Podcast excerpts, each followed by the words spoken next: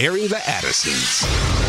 Let me say this as followers of the Lord Jesus Christ, we've got to be careful and make sure that in everything, man, we are trying to get as close to what the word says as possible. And we got to understand that with that type of wickedness, man, you know, God does not wink at that. There's judgment. Promoting truth, wisdom, and empowerment. And you don't have shades of truth. You have truth or you have error. You have fact or you have fiction. And now we go into the thick of it. Uh oh. Uh-oh. Hi, and welcome to the broadcast. Will and Miki just had a healthy baby boy late last week, so that they're going to be out for the next couple of weeks. And so, uh, Jeff Shreve and Debbie Shreve, we are here, and we are looking forward to being with you for the rest of this week and next week to talk about issues related to Scripture, related to marriage and family, and uh, a healthy and victorious walk with God. Now, we're coming to you from Texarkana, Texas. Debbie and I, uh, we met and, and got married in Houston. And so Houston is home for us, or was home for us for a long time. Now we have a, a mixed marriage because I'm a Longhorn and she's an Aggie. Whoop, whoop. And so uh, we, we have had to work through that.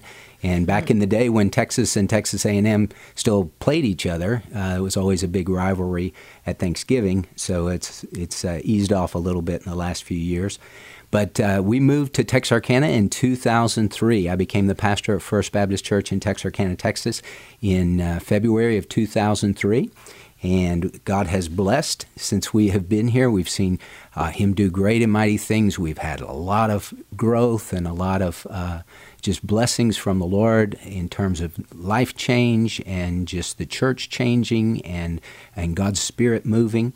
It was in 2005 that uh, the Lord led me to start a radio and television ministry called From His Heart Ministries.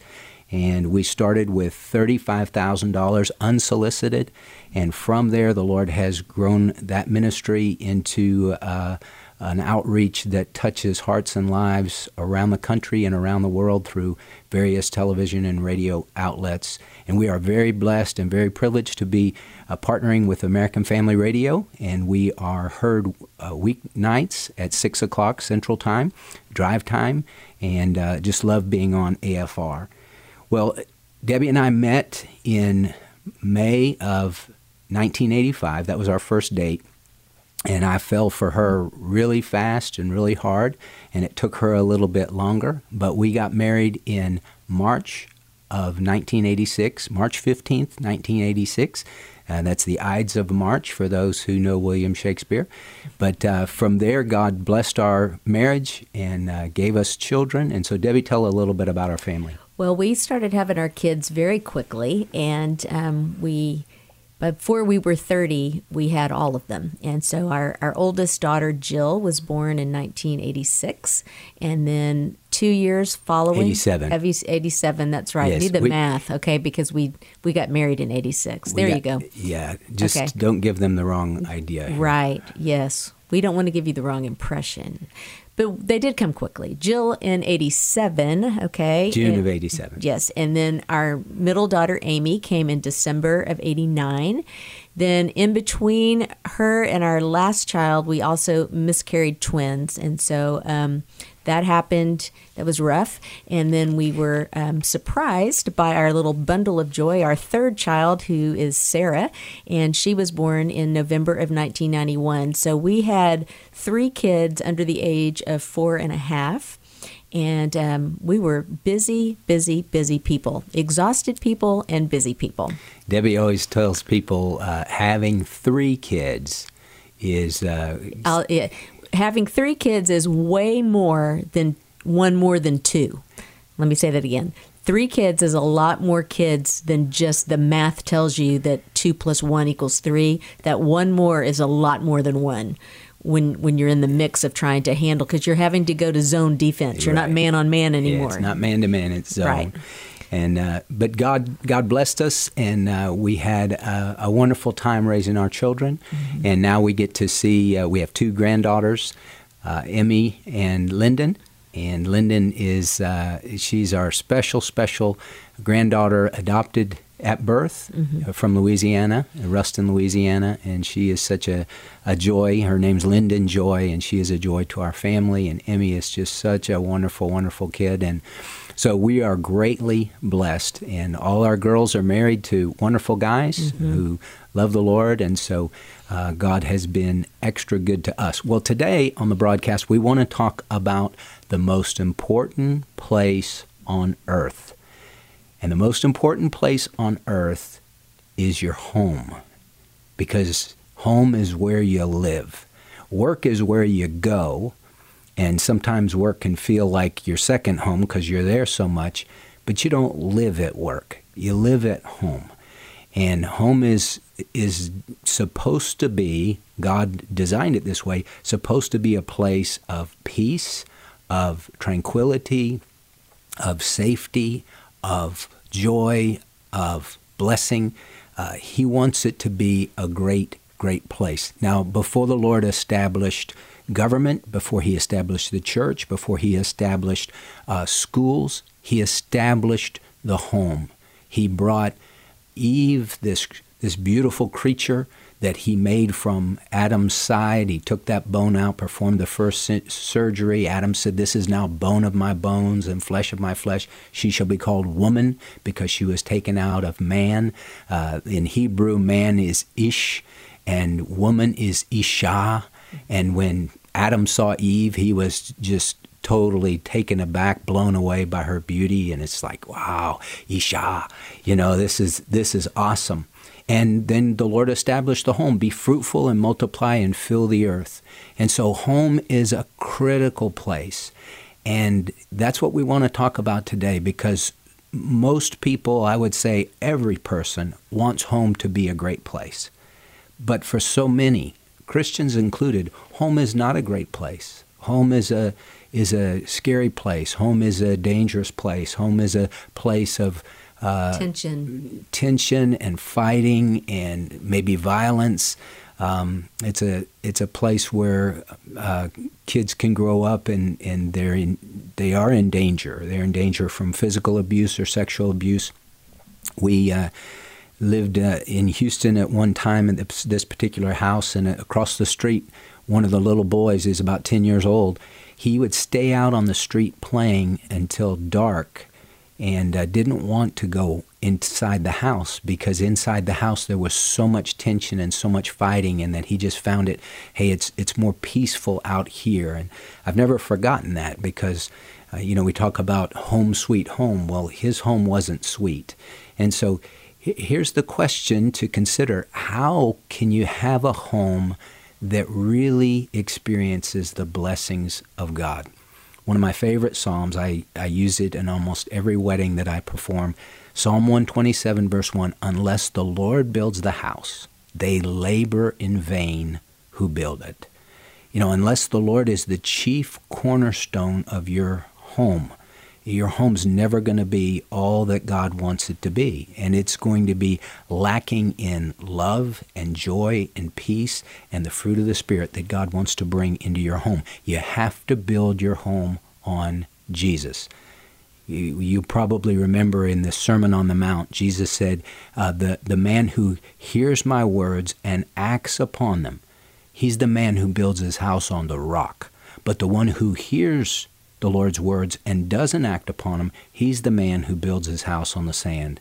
And listen, the house on the rock and the house on the sand, both of them have the same struggles. The rain descended and the floods came and the winds blew and burst against both houses, and the house on the sand blew away, but the house on the rock stood. So, Debbie, as we get practical, what are some things that that you noticed that we did raising our kids that made a difference to give them a home that was safe and secure and full of peace and joy and happiness? Well, I think one of the the first things that we did was that we let them know and we we lived out in front of them that we were completely committed to each other that divorce was not an option for us. That was never a word that was brought up in anger or brought up as a weapon. It was never spoken. And so our kids growing up had the security of knowing that mom and dad were going to always be together and they were going to always be there for them. And um, in the culture in which we live today, uh, so many people go so lightly into marriage, thinking, "Well, if this doesn't work out, I can just bail out. It's it's no big deal." Um, and we just we never had that kind of mindset. And from the very beginning, we established that. I remember one time you told me, "If you ever leave me, Debbie, I'm going with you." you know, and um, and and our kids knew that. I mean, you had even said that multiple times. You've said that in in their presence, and so I think that was a it was a huge foundational stone on which we built our marriage and built our family. You know, and Debbie and I talked yesterday about the, the foundation that everyone needs to have is the fear of the Lord. It's the beginning of wisdom, it's the beginning of knowledge. You know, Joshua said in, in that famous passage in Joshua chapter 24, verse 15, But as for me and my house, we will serve the Lord. And so when Debbie and I got married, we just knew we're going to serve the Lord together. And Jesus is not going to be an add on, a tack on. He's going to be the cornerstone of our home. And He's going to be the one that we uh, say, hey, we're, we're in this marriage to please Him, and we want to do what He says. And have we done it perfectly all these years? No. And we still struggle, and, and I struggle with selfishness, and Debbie struggles with selfishness. And, um, you know, marriages, when, when, you, when you date, you put the best foot forward, but when you get married, then you see the whole, you see the other foot. You see the whole person. And uh, that's why marriage can be difficult. And the other person, you know, it's uh, two sinners getting married. And uh, people often go into marriage with this idea well, she's going to make me happy or he's going to make me happy. I remember hearing years ago a definition of marriage. What is marriage? It's two ticks getting together and there's no dog. Uh, they're just trying to suck off the other person, and you can't do that because I don't have what it takes to satisfy Debbie. She doesn't have what it takes to satisfy me. We have to find our satisfaction in the Lord. And as we dig in and press into the Lord and let His Word shape us and do what He says, then we draw closer together and we experience His life together. And that's when the fruit of the Spirit, the love and the joy and the peace and all those good things from Galatians 5 come into our lives and come into our homes. Well, the other thing that you have to watch for in your home is the Lord is the greatest home builder. And unless the Lord builds the house, they labor in vain who build it. But you have an enemy who wants to destroy your home, and that is the devil. And the devil is the greatest home wrecker. Jesus said the thief comes only to steal and to kill and to destroy. Now, if the devil wants to get you at the most critical spot. He doesn't hit you at work, he hits you at home. And home life is critical because you can get another job, but you can't get another family, a wife and family, your kids. And so we're going to talk about that in this next segment coming up. And we're going to be taking your calls. The number is 888 589 8840. So we will look forward to uh, to that next segment. But until then, uh, we do want to talk a little bit about the devil coming uh, to bring uh, destruction to a home. Debbie, how does that take place? Well, it takes place so sneakily because he's just very sneaky, and um, I think in today's culture he sneaks in in a in a different way than he even snuck in when we were raising our children because culture is just so different today. There's so many other um, avenues out there for him to attack.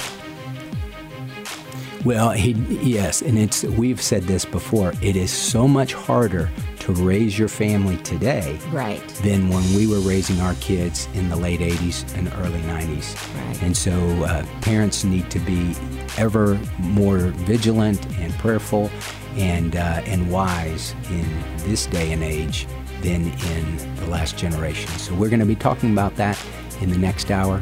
And we're excited that uh, you are here joining us. And don't go away because God has something special for you. We'll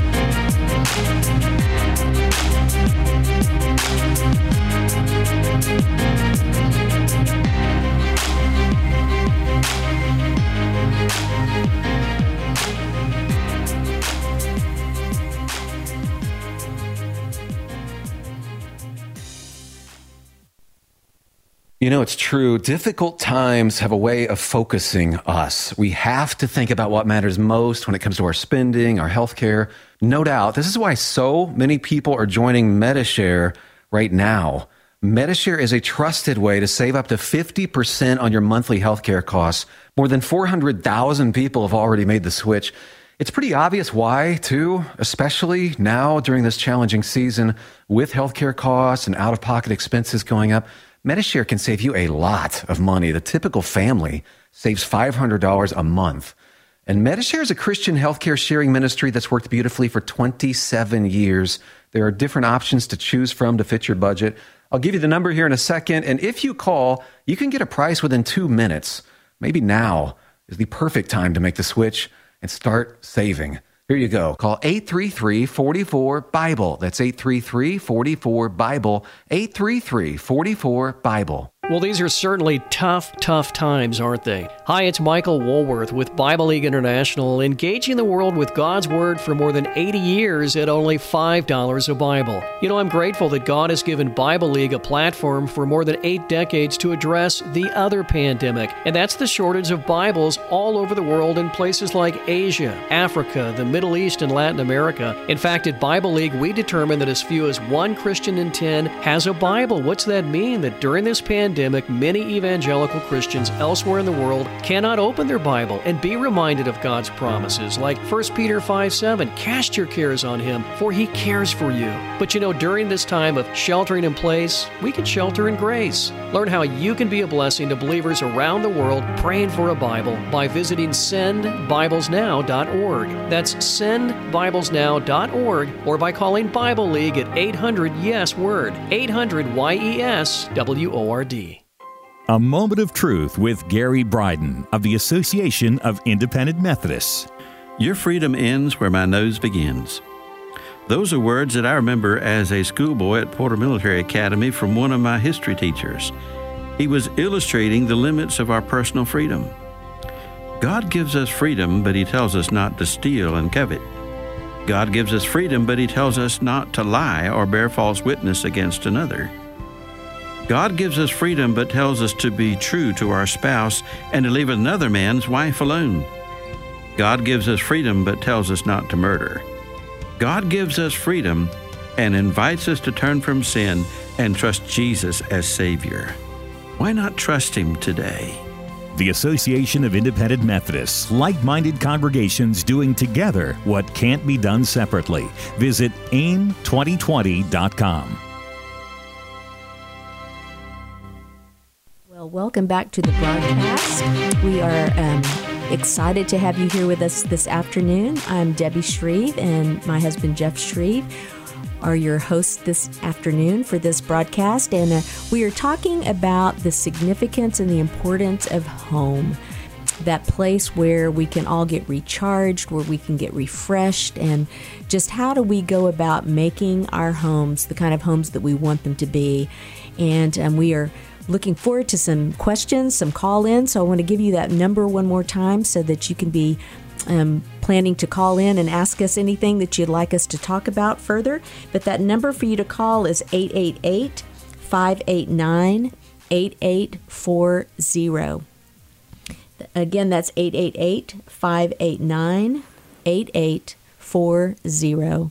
And the last segment we talked about how important it was in our own in our own marriage and in our own home to make sure that we um, had a solid foundation of knowing that we were committed to each other and our kids knew that and the one thing that we we didn't talk about last segment which um, i wanted to circle back to was we also wanted our kids to know how important the body of Christ was and to be involved in a local church. You know, the Bible tells us uh, to not forsake the assembling of ourselves together, and we wanted um, to make sure that our kids knew that church was not just something we did when we wanted to. We didn't wake up Sunday morning thinking, oh, today we feel like going, oh, today we don't feel like going.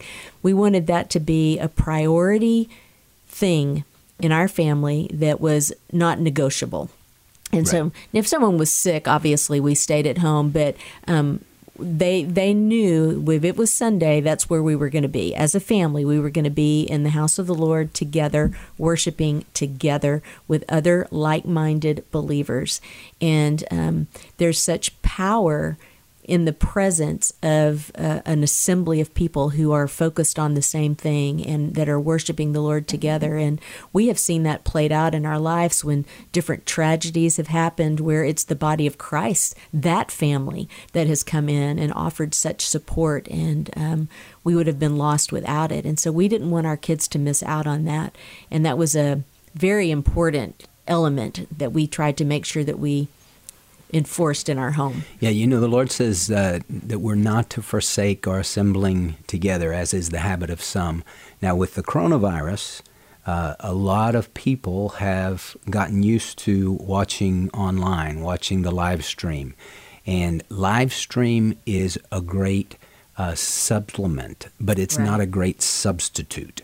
And uh, uh, many, many people have chosen to make that the substitute it can't substitute. It can't uh, meet the need of gathering together. There's just something about being with God's people and praising the Lord together and hearing the word together and right. and praying together and the kids being in Bible study classes and age graded Bible study classes, those things are really, really critical. And so our kids just knew hey, that's what you do on Sunday morning, that's what you do on Sunday night, that's what you do on Wednesdays. It was just part of their growing up experience. You know, in, in today's culture, like you said, so many have gotten. Um, to where they're very comfortable just staying at home. And I was thinking about it the other day. I think most people would agree that sending your kids to school, it is about so much more than just academics. At school, they do learn academics, but they also learn how to interact with other children. They learn how to um, modify their behaviors. There's there's just a lot more involved in a public education than just the academic part. And I think if you translate that over into church attendance, that works because there's so much more right. to being in church than simply hearing a sermon. Right. There there's so much more to it and you just that does not translate over the airwaves the no. same as it does if you're physically able to get somewhere and go somewhere. Right. Well, we have on the line Lonnie from Texas. And uh, Lonnie, are you there? Yes, huh? All right. It's great to have you. Thanks for calling in. Yes, I wanted to uh, comment on a uh, sermon that I heard you preach, and it was people almost uh, want to keep God on standby, and when they want the good things from His hand, then that's when they call on Him. But you uh, were talking about where the Word says, God said, You seek my face. Right. And then the good things will come from my hand. So we almost have it backwards. Right. And I thought that was a, a remarkable sermon. So thank you. Hey, thanks, Lonnie. I appreciate that. Yeah, I think that uh, it was probably from Second Chronicles chapter seven, verse fourteen, which is such a key verse, especially for America today. And if my people who are called by my name will humble themselves and pray and seek my face, seek my face, not my hand, not what I can do for them, but who I am, and seek me. If they'll humble themselves and pray and seek my face and turn from their wicked ways, God says, then I will hear from heaven, then I will forgive their sin, then I will heal their land. And so God doesn't want to be uh, you know, our genie in the bottle where we just, you know, we're going to rub the lamp a few times with prayer and then God pops out and says, Yes, Master, what can I do for you? He's the Master. We're the servant. So we seek His face. We seek, Lord, we just want you. Because when you want God's stuff, but you don't really want Him, uh, that's, uh, that's very insulting to God. Uh, I, I, remember growing up with uh, my uncle, who was very, very wealthy and very wonderful guy. And uh, you know, if he ever sensed he he would, he loved to do things for us, and he loved to shower us with gifts and toys as kids growing up. But if he ever sensed that that's all we wanted from him, or were the gifts and the toys, and we didn't really want to be around him, well, he wouldn't have wanted to be around us. And same is true with God. You know, God owns a cattle on a thousand hills, But, but God wants us to love Him for Him, not for what He can do for us, but just because we want to be with Him. So I'm glad that message ministered to you, Lonnie. We have, uh, secondly, Maria from Indiana. She has a question uh, concerning uh, being single. And so, Maria, are you there? Yes, I'm here, and thank you for taking my call. I was looking Yes. forward to the both of you being there today because I just wanted to ask you. You mentioned the scripture that said, "Go and multiply." How about um, people who are single who have tried to be married and they haven't been successful and they're still single? And there's many of those people. Sure. What is God's purpose for those people? Well, a great question, Maria, and I, uh, I dealt with this uh, with with our daughter, especially our middle daughter, because she was 30 years old when she got married, and uh, it was she was wondering, is this ever going to happen for me? And I've talked to many. Uh, many people over the years about that, people that want to be married and it hasn't worked out for whatever reason. And so I always encourage people listen, uh, Psalm 37, verse 4 Delight yourself in the Lord, and he will give you the desires of your heart. That word delight means to make yourself soft and pliable in the hands of the Lord. And if you will do that, then he promises to give you the desires of your heart. And if you desire to be married, um, you can keep bringing that before him. And now that's not just a foolproof way of saying I'm going to get my my will done because God may have other plans. But if you will, if you will really make yourself soft and pliable in the hands of the Lord, He will use you in a special way. And some some great men and women of God have lived a single life, and and uh, God used them in special ways. You know. Uh, the scripture makes it clear in 1 Corinthians that when you're not married, you're free to just serve completely, serve the Lord, and you're not concerned about your spouse because you don't have a spouse. So if God chooses that for someone, He's going to give that person grace in that situation and He will use them greatly. But for a great number of us, we desire to be married. We long to to have that companionship of, of the opposite sex and to build a family with that person. And so I just always encourage people, hey, if that's the desire of your heart, don't let that go. Keep bringing that before the Lord. Keep sharing that with Him and saying, God, regardless, I'm going to trust you. I'm going to walk with you. Not my will, but yours be done. But Lord, you promised, Psalm 34, verse 37 verse 4 if i would delight myself in you and make myself soft and pliable in your hands you would give me the desires of my heart. So i'm trusting you lord to fulfill your word.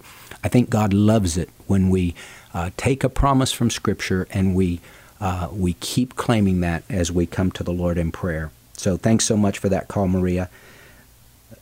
We have susan in kansas and uh, she has uh, something she wants to talk about. Susan are you there Yes, I am.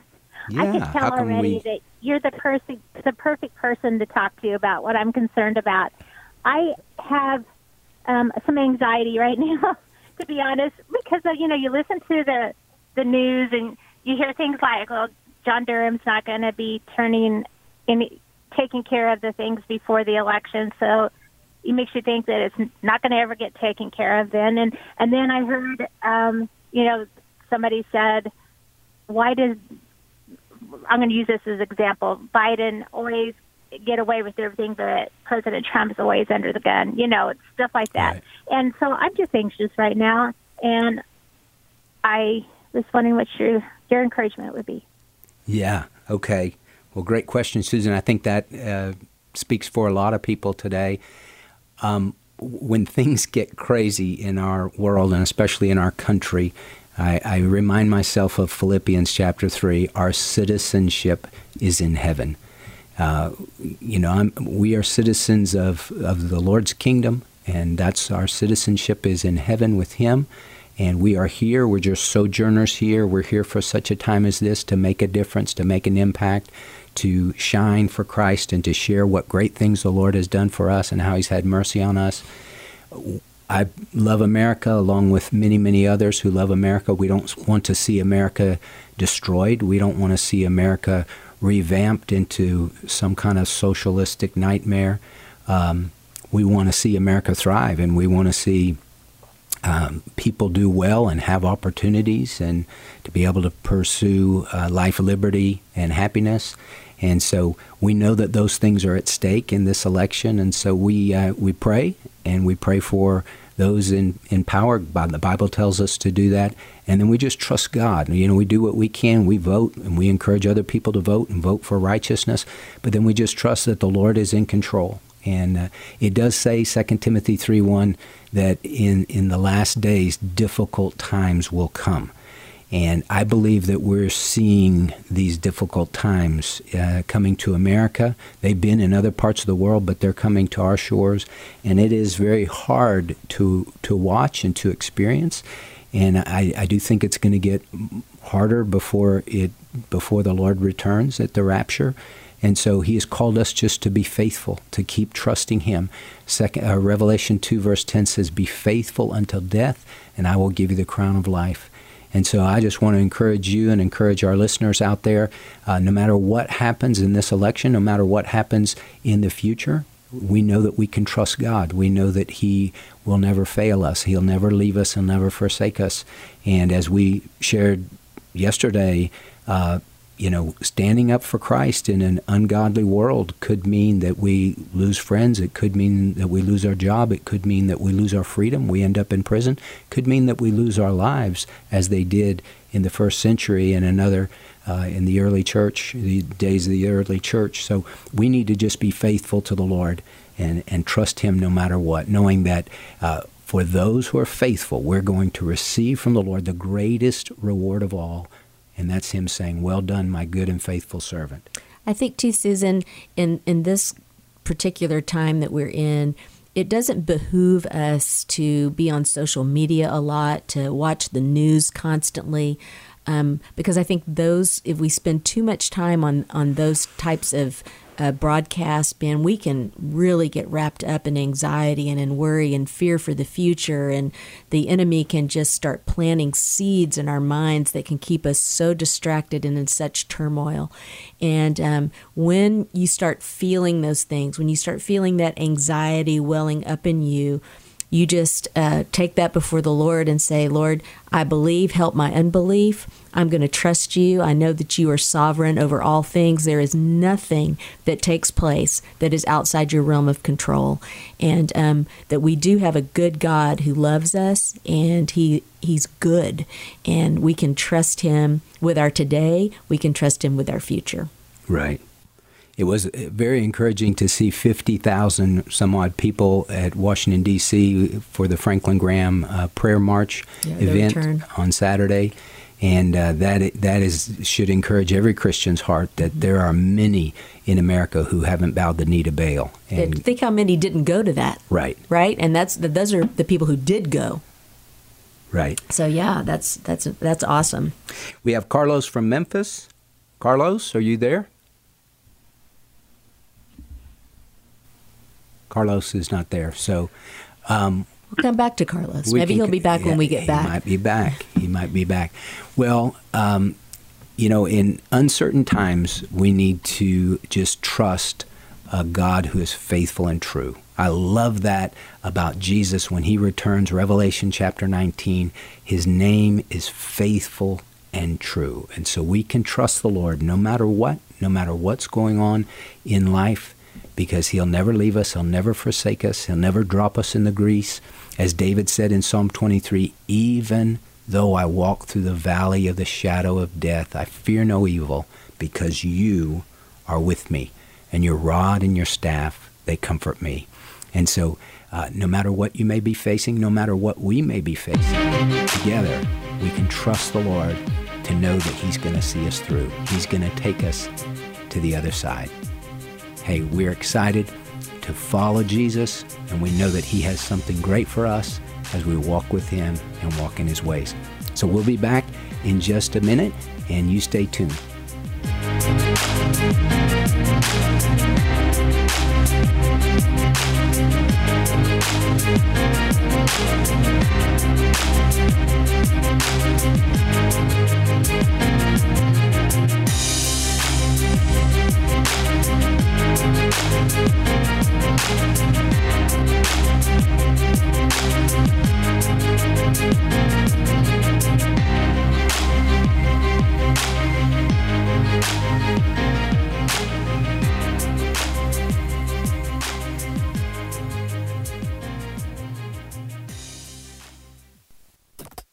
American Family Radio newscasts are now available as a podcast. I'm Rusty Pugh. I'm Steve Jordahl. Didn't catch the full story? Listen to the podcast. I'm Chris Woodward. I'm Chad Groening. Didn't have the radio on at the top of the hour? Listen to the podcast. I'm Charlie Bunch. And I'm Fred Jackson. Get accurate news from a Christian perspective whenever you want it with the American Family News podcast.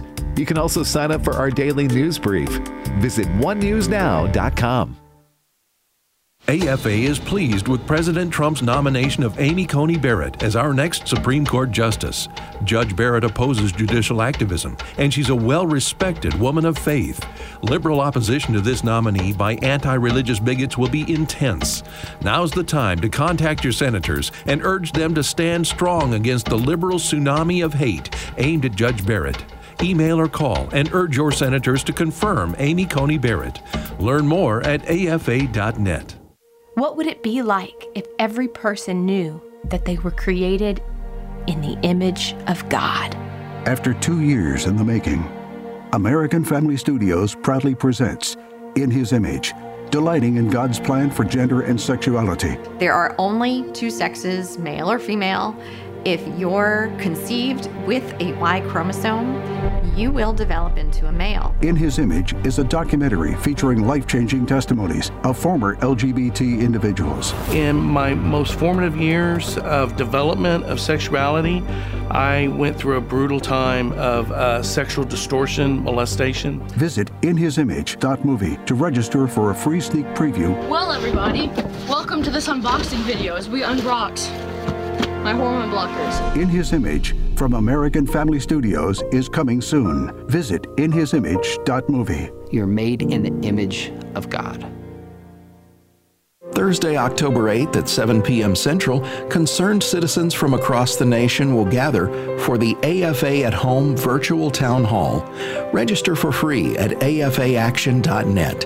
It's an opportunity for you to tap into the trusted insight of our panel of frontline culture warriors Sandy Rios, Dr. Richard Land, Star Parker, Abraham Hamilton III, the Benham Brothers, and Tim Barton. Topics include censorship and social media, the sanctity of life, socialism, the threat to America's republic, and more.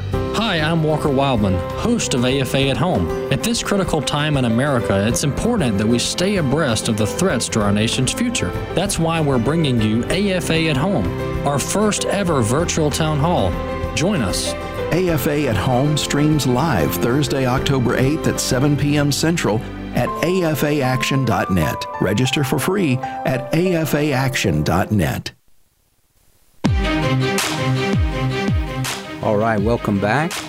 Jeff Schreve here, along with my wife Debbie, and we are talking about the home, and we're talking about how we can have homes that uh, bless God and, and experience the goodness of God uh, in, at the most important place, and that's the place that we live. Well, we have uh, Carlos from Memphis. He has a question about marriage. Carlos, are you there? Hello. Hello, Carlos. Hi. Hi. How are thank you? you? for taking my call. I'm Well, you're very welcome. and God bless you. God bless God you. God bless you. Uh, I think y'all doing a wonderful job standing in for the Addisons, and I really do appreciate you guys. And listening to your discussion about home and something you said at the opening of the broadcast about you know uh, divorce was never an issue. Uh, you had come to that conclusion. I've been married 19 years as of uh, as of last month, August, and, and to my lovely bride.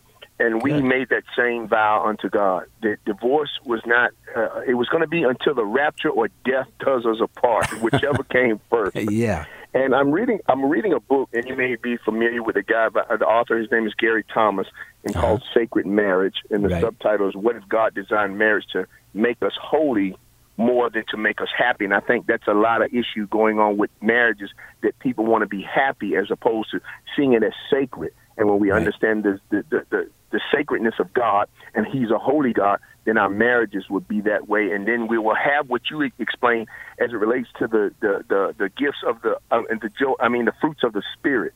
You'll have joy. You'll have peace. Yeah, we're going to have some ups and downs, some peaks and valleys, but I've learned something that even though I may be in a valley place, there are lilies in the valley. He is the lily in the valley, and his, he's arrayed with glory and majesty. And so, therefore, even though I may be low, when I go to the next mountaintop, and I come back down because there's a descent in every height that we go up, and there's a descent. At least in that, and just from a natural standpoint, when I come to that second valley after coming off of the descent, I'm still higher than when I was before, and I got to thank God for that. I got to thank God for my lovely bride again of 19 years. Um, she came from a different faith, a different background of faith. Um, I was somewhat always Pentecostalism, uh, Pentecostal, uh, but I just believe the Bible. I believe the Word of God, and and she was a little skeptic because I would praise God, I would shout, and then she was like, "Oh man, I made the wrong decision." but then she was home one night. She thought that she had a testimony that she said she was home one night and she had this personal encounter again. And you know, and she said God told her not to question what she doesn't understand, and it came down to her cultivating her own personal relationship. Yeah, there were some things that I did, and I could I could lead her as the head, and and then but she had to find out for herself truly who her her God, her Jesus, and Holy Spirit is. Yes. And so I just wanted to add that comment to what you were saying about the marriage. Amen. Continue to do the great work that you're doing, and I'll keep you guys lifted in prayer. Bless Hey, you guys. thanks, Thank thanks, you, Carlos. Carlos. Thanks for sharing. Jason from Arkansas. Jason, are you there? Our neighbor. Yeah, He's he's neighbor close in by. Arkansas. Yeah. He might he might not be there. So Debbie, you were saying about uh, the difficulties uh, raising kids today versus Uh, yes. Well, you know, when our kids were growing Can you up. Oh, there he's back. Jason in Arkansas. Jason, are we you there? found you. Hey, Jason- how are you? Good. How are you? I'm all right. I had a question, uh, a couple Bible questions. Uh, have you ever heard of preterism? Yes. Well, I, I had a question on that because somebody was telling me, and um, Matthew 16 and 28, how it says, There shall be some standing here that shall not taste of death until they see the Son of Man coming in his kingdom. And they also uh, showed me Hebrews 9 and 26, where it says, For he often must have suffered since the foundation of the world, but now once in the end of the world, as he appeared to put, put away sins by the sacrifice of himself. Also, I think it's Hebrews, or not Hebrews, Ephesians 3 and 21, where it says, World without end, amen. It also says the same thing in uh, Isaiah. So I was wondering, uh, what, what's all that about? Well, when Jesus told uh, the disciples, there are some here that will not taste death until they see the, the Lord in his kingdom, that was right before the transfiguration. So it was Peter and James and John that were able to see that because Jesus revealed his glory to them. He his, face began to shine like the sun. His clothes became whiter than any launderer on earth could whiten them. And then uh, there were Moses and Elijah there with him on the mountain, and the voice of God, "This is my beloved Son, in whom I'm well pleased. Listen to him." So they were uh, privileged to experience uh, a measure of the glory of God, of Jesus coming in His kingdom. But as far as preterism goes, that that is a teaching that says the the things in Revelation have already taken place, and so. Uh, those those aren't future events. Well, obviously the Antichrist hasn't come, and we haven't had a one world government, and we haven't had the mark of the beast, and these things that uh, the Bible tells us about. Uh, number one on the on the the list is the rapture of the church. That hasn't taken place. Preterists don't believe uh, necessarily in the rapture of the church, at least not the way that a, a pre-tribulation rapturist would believe it. Uh, the rapture of the church is taught in the Bible very clearly. 1 Thessalonians chapter four. And so that is going to take place. The big question is when does that take place? Now, I believe that that takes place before the tribulation. I don't think the tribulation has come yet. I think we've had uh, seasons of tribulation, but the great tribulation that the Bible speaks of, uh, the seven year tribulation with the last half, those last three and a half years being just hell on earth, we have not experienced that yet. And we don't want to experience that. Um, that's the Lord delivers us from the wrath that is to come. So that is good news for the believer that uh, God hasn't destined us for wrath, but for obtaining salvation through our Lord Jesus Christ. So I would not be a preterist. Uh, I would be a uh, pre-tribulation rapturist, and uh, and I think that uh, the things in Revelation have not happened yet. Obviously, the letters to the churches, that has taken place, Revelation 2 and 3. Revelation 4 hasn't taken place. Revelation 4 talks about John being caught up to heaven. I think that's a picture of the rapture and experiencing the glories of heaven. And then in, in uh, Revelation chapter 6, you have the breaking of the first seal, and that enters into the tribulation period, that seven year tribulation period. But that's a good question. Thank you, Jason. Uh, we do have Betty from Arkansas talking about marriage or having a question on marriage. So, uh, Betty, are you with us? I am. Yeah. Well, thanks for calling Hello, in. my brother. Well, thank you. Hello, my brother and sister. Um, I just want to share something with y'all. Uh, my husband and I are celebrating our 52nd wedding anniversary today. All right. Well, happy anniversary. Isn't that, isn't that beautiful? Thank you. Yeah. And um, the Lord's blessed us. Um, I married a believer. We're both believers, and we've had a wonderful, wonderful marriage. Um, and I just want to uh, stress to you, um, people when they go out and they're looking for a mate, get to know that person. We courted each other for over a year. There was no sex. Uh, we held hands occasionally, but when we got married, we wanted to be committed for life. And he's my best friend, like I said. I just love being with him. Uh, we study God's Word every day and pray together every day. And uh, it's it's a, it's such a joy when I hear that y'all uh, enjoy the same relationship we do. And I, I bless the Lord for that, and thank you so much for sharing your story with us. Amen. Thank you so much, Betty, and I hope you have a great anniversary today. And 52 years is awesome, and so I hope you have many, many more together. Yeah. Yeah. With each year, it just gets more fun, actually. You know, I mean, there's definitely some ups and downs, but it's wonderful to have that this um, the security of that kind of commitment to each other. Tell them about uh, our empty nest experience. Oh dear. Okay, our when our youngest two went off to college, um, they both kind of left the same morning, and this was the first time that the youngest one was going to really be gone, and so we were truly, truly empty nesters for the very first time, and.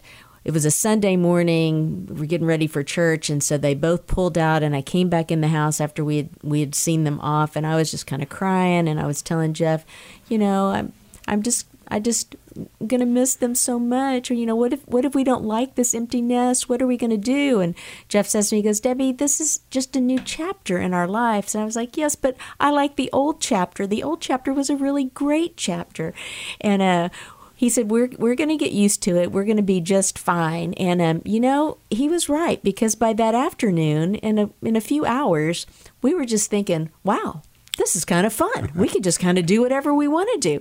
And you know what's interesting is how quickly we got selfish with doing whatever we wanted to do once all the kids were gone. Um, but it, that is so important that you have um, focused your marriage on your marriage and not your kids, because your kids are going to be leaving. They are not going to be with you forever. Now they sometimes boomerang back, yeah, but then you hopefully push them out of the nest another time. But um, it's so important that you've really worked on that marriage and on that relationship and on that friendship, and you've never let that friendship wane because those kids are going to be gone out of your house. And uh, and that was one thing that we did make a priority was making sure that we just always maintained our friendship that we enjoyed spending time together and being together. And we had things uh, common things that we like to do and recreations that we like to enjoy together and to just laugh and be in each other's company. And I can say that I have I have some great girlfriends and some great family but if I have if I had to choose, I would much rather spend time with Jeff than with anybody else on the planet because he's still just my very best friend. And um, if you want to chime in, unless we're playing golf, then she would rather be with her girlfriend. right? Yeah, well, you know, golf is not necessarily my thing, but I think that's important. And that's so important for your kids to know too, as as they're growing up in your home, that they see that mom and dad's relationship is the most important thing in that household. That your house is not child centered, but that it is marriage centered, um, and Right, that, that- gives that gives your kids such security. Tremendous security. Yeah. Because they know mom and dad love each other. Well, we have Mary from Louisiana calling in. This will be our last call of the day. Mary, can you hear us? Yes, I'm here. Yeah. Well, thanks for calling. How can we help you today? Yes, I hope you or Debbie can. This is a question I've pondered for a long time, and it refers to Adam and Eve. Okay? Um, I am a believer, and I know that they sinned because they ate of the tree of good and evil. And the Lord told them not to, but they disobeyed Him and they sinned. Okay? Right. Is that why humankind we're all born into sin? And if not, what's the reason? Why why are we born into sin? Yeah, great question. So Adam and Eve sinned. They had one commandment. Don't eat of the tree of the knowledge of good and evil, for in the day you eat of it you will surely die. And Adam and Eve ate and they died. But now you got to see where they died. See, God made Adam and Eve a house of three rooms. He made them in His image. And just as God is Trinity, God the Father, God the Son, God the Holy Spirit, He made uh, man, Adam and Eve, He made them body, soul, and spirit. And so when God said that in the day you eat of it, you will surely die, they did die, but they didn't die in their body immediately that day. They didn't die in their soul, they died in their spirit. And in their spirit is that's what that was the part of them that connected them to God. And that's where they died. And when they had children, they passed along a dead spirit to their children. And so from Cain on down, we're dead inside toward God. And that's why Jesus said in John chapter 3 to Nicodemus, You must be born again. Because unless a man is born again, he cannot enter the kingdom of God, he cannot see the kingdom of God. Uh, marvel not, it says that you must be born again. We have to have the Spirit to come into our lives to make us alive spiritually so that we uh, can experience the life of God. Ephesians chapter 2 says, And you were dead in your trespasses and sins, in which you formerly walked according to the course of this world, according to this, uh, the spirit of the power of the air, uh, the spirit that is now working, and the sons of disobedience. And so we needed the Lord to come open our eyes, convict our hearts of sin, and show us our need for Jesus. For by grace you're saved through faith, and that not of yourselves, it is the gift of God, not as a result of works, lest anyone should boast. And so all of us fell into sin with Adam and Eve because we're all sons and daughters of Adam and Eve. The first two people, they passed along a dead spirit, and that dead spirit, dead toward God, that's why we need the Lord to give us a new heart that's why we have the need to be born again, to be alive spiritually. And that comes about when we repent and put our faith in Jesus and we receive His Spirit to make us alive. So that's a great question. I appreciate you asking that. Well, we want you to, uh, to have a great home, and God wants you to have a great home. And as we said in, at the top of this hour, it comes by building your house, by building your life on the Lord Jesus Christ. Psalm 127 1 Unless the Lord builds the house, they labor in vain who build it. No matter how hard you try, if you don't build your life, your marriage, your family on Jesus, it's just going to be sand. And when the rains come and when the floods come and when the winds descend, they're going to blow your house down. But hey, if you'll do what he says and build on the rock, that you can handle any difficulty that comes your way. God is a good God. He wants to bless you. He loves you with all his heart. We look forward to being with you again next time. God bless you. Thanks for listening.